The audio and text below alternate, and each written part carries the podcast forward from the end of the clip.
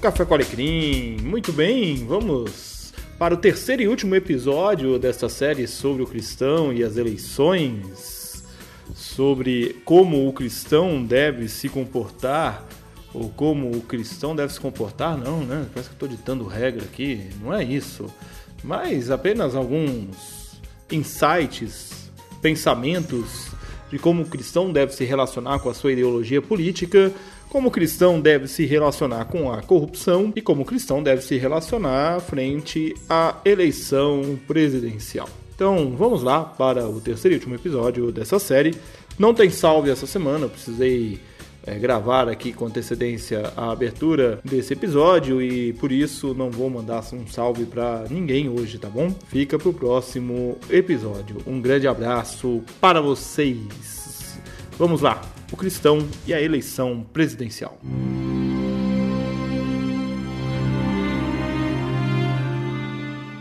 Álvaro Dias, Podemos, número 19. Cabo da Cholo, Patriota, número 51. Ciro Gomes, PDT, número 12. Eimael, Democrata Cristão, número 27. Geraldo Alckmin, PSDB, 45. Guilherme Boulos, PSOL, 50. Henrique Meirelles, MDB, 15. Jair Bolsonaro, PSL, 17. João Amoedo, Novo, 30. João Goulart Filho, PPL, 54. Luiz Inácio Lula da Silva ou Fernando Haddad, PT, 13. Marina Silva, Rede, 18. Vera Lúcia, PSTU, 16.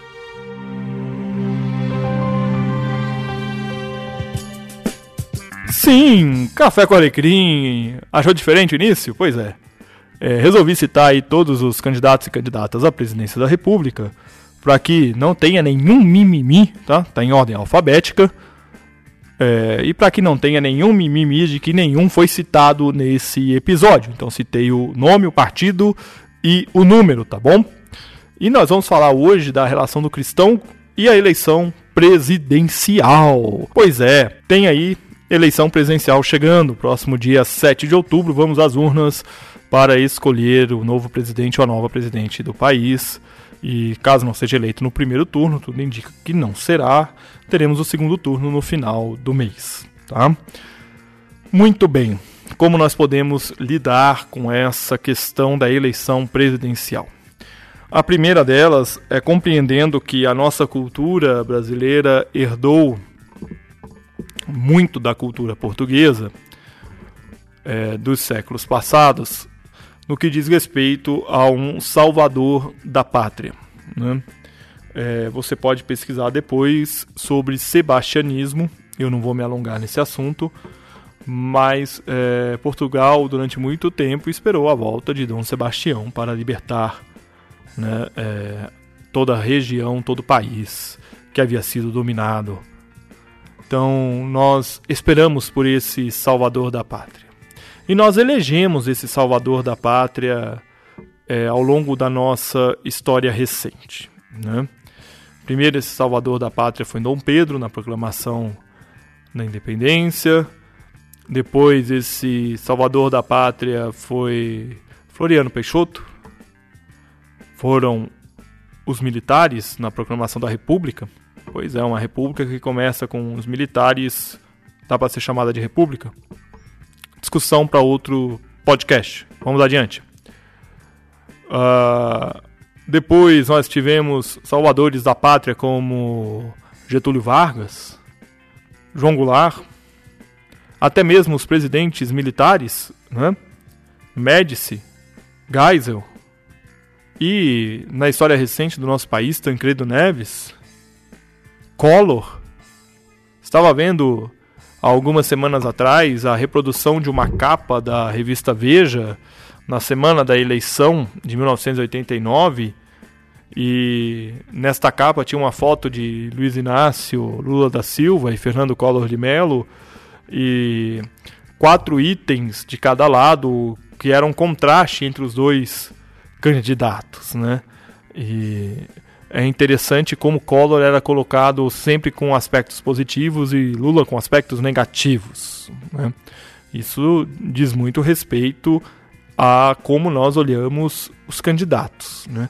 Mas este Lula, que foi visto como negativo em 89, em 2002, né, na eleição de 2001, para assumir em 2002, ele foi exaltado como um salvador da pátria.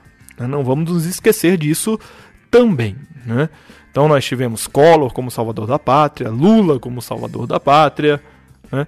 e agora nós temos alguns aí que estão se levantando como salvadores da pátria. E nós estamos rejeitando os discursos mais moderados e conscientes nesta eleição e partindo para os extremismos. Então eu quero recomendar aqui a você, cristão, que irá votar nas próximas eleições, que você ore. Ore muito que você deixe de lado a sua ideologia política, que você ouça o episódio sobre o cristão e a política, que foi o primeiro dessa série, e você pare um pouco para pensar se a sua ideologia política não está sobrepondo a sua fé. Que você ore, que você clame a Deus por misericórdia sobre a nossa nação. E que você tenha consciência de que o sistema político brasileiro a nossa República Federativa do Brasil se rege por um presidencialismo de coalizão. E, em última instância, quem manda é o parlamento. Então não adianta nada você querer eleger um salvador da pátria, porque quem manda mesmo são os deputados e senadores. São eles que vão derrubar ou não vetos presidenciais, são eles que vão propor leis, são eles que vão reger a nação. Então avalia bem, avalia se vale a pena você, de fato, continuar brigando por um candidato. E ore, ore muito na hora de votar. Não apenas para presidente, mas também para deputados, governadores, senadores. Avalie muito bem se de fato é o momento da gente assumir posturas extremistas diante de um cenário tão carregado de ódio, de indiferença por todos os lados. A eleição presidencial está aí, e toda vez que eu vejo um cristão exaltando um candidato como salvador da pátria, eu me pergunto se esse cristão crê no Salvador Jesus. Porque o único salvador da pátria que existe já veio, morreu numa cruz para nos salvar. E ele não veio para salvar uma pátria, não. Ele veio para salvar um reino inteiro. Ele veio para trazer vida a todos nós. Eu não estou querendo dizer com isso que você tem que abrir mão de votar.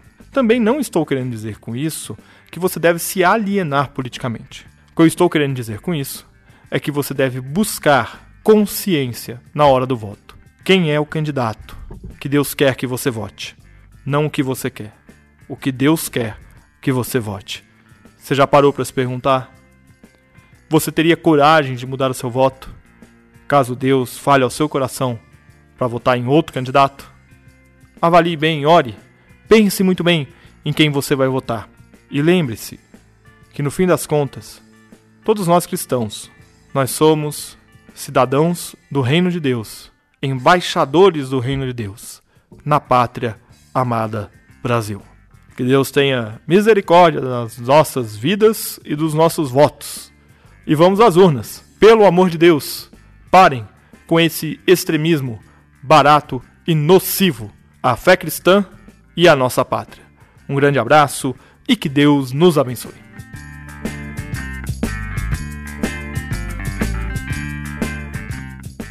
Muito bem, chegamos ao final de mais um podcast Café com Alecrim. Eu agradeço a sua audiência e eu quero ouvir o que você tem a dizer sobre o que nós conversamos aqui hoje. Então você pode escrever para fale@cafécoalecrim.com.br, você pode acessar cafécoalecrim.com.br e você pode também entrar em contato comigo pelas redes sociais. Um grande abraço para você e até o próximo episódio.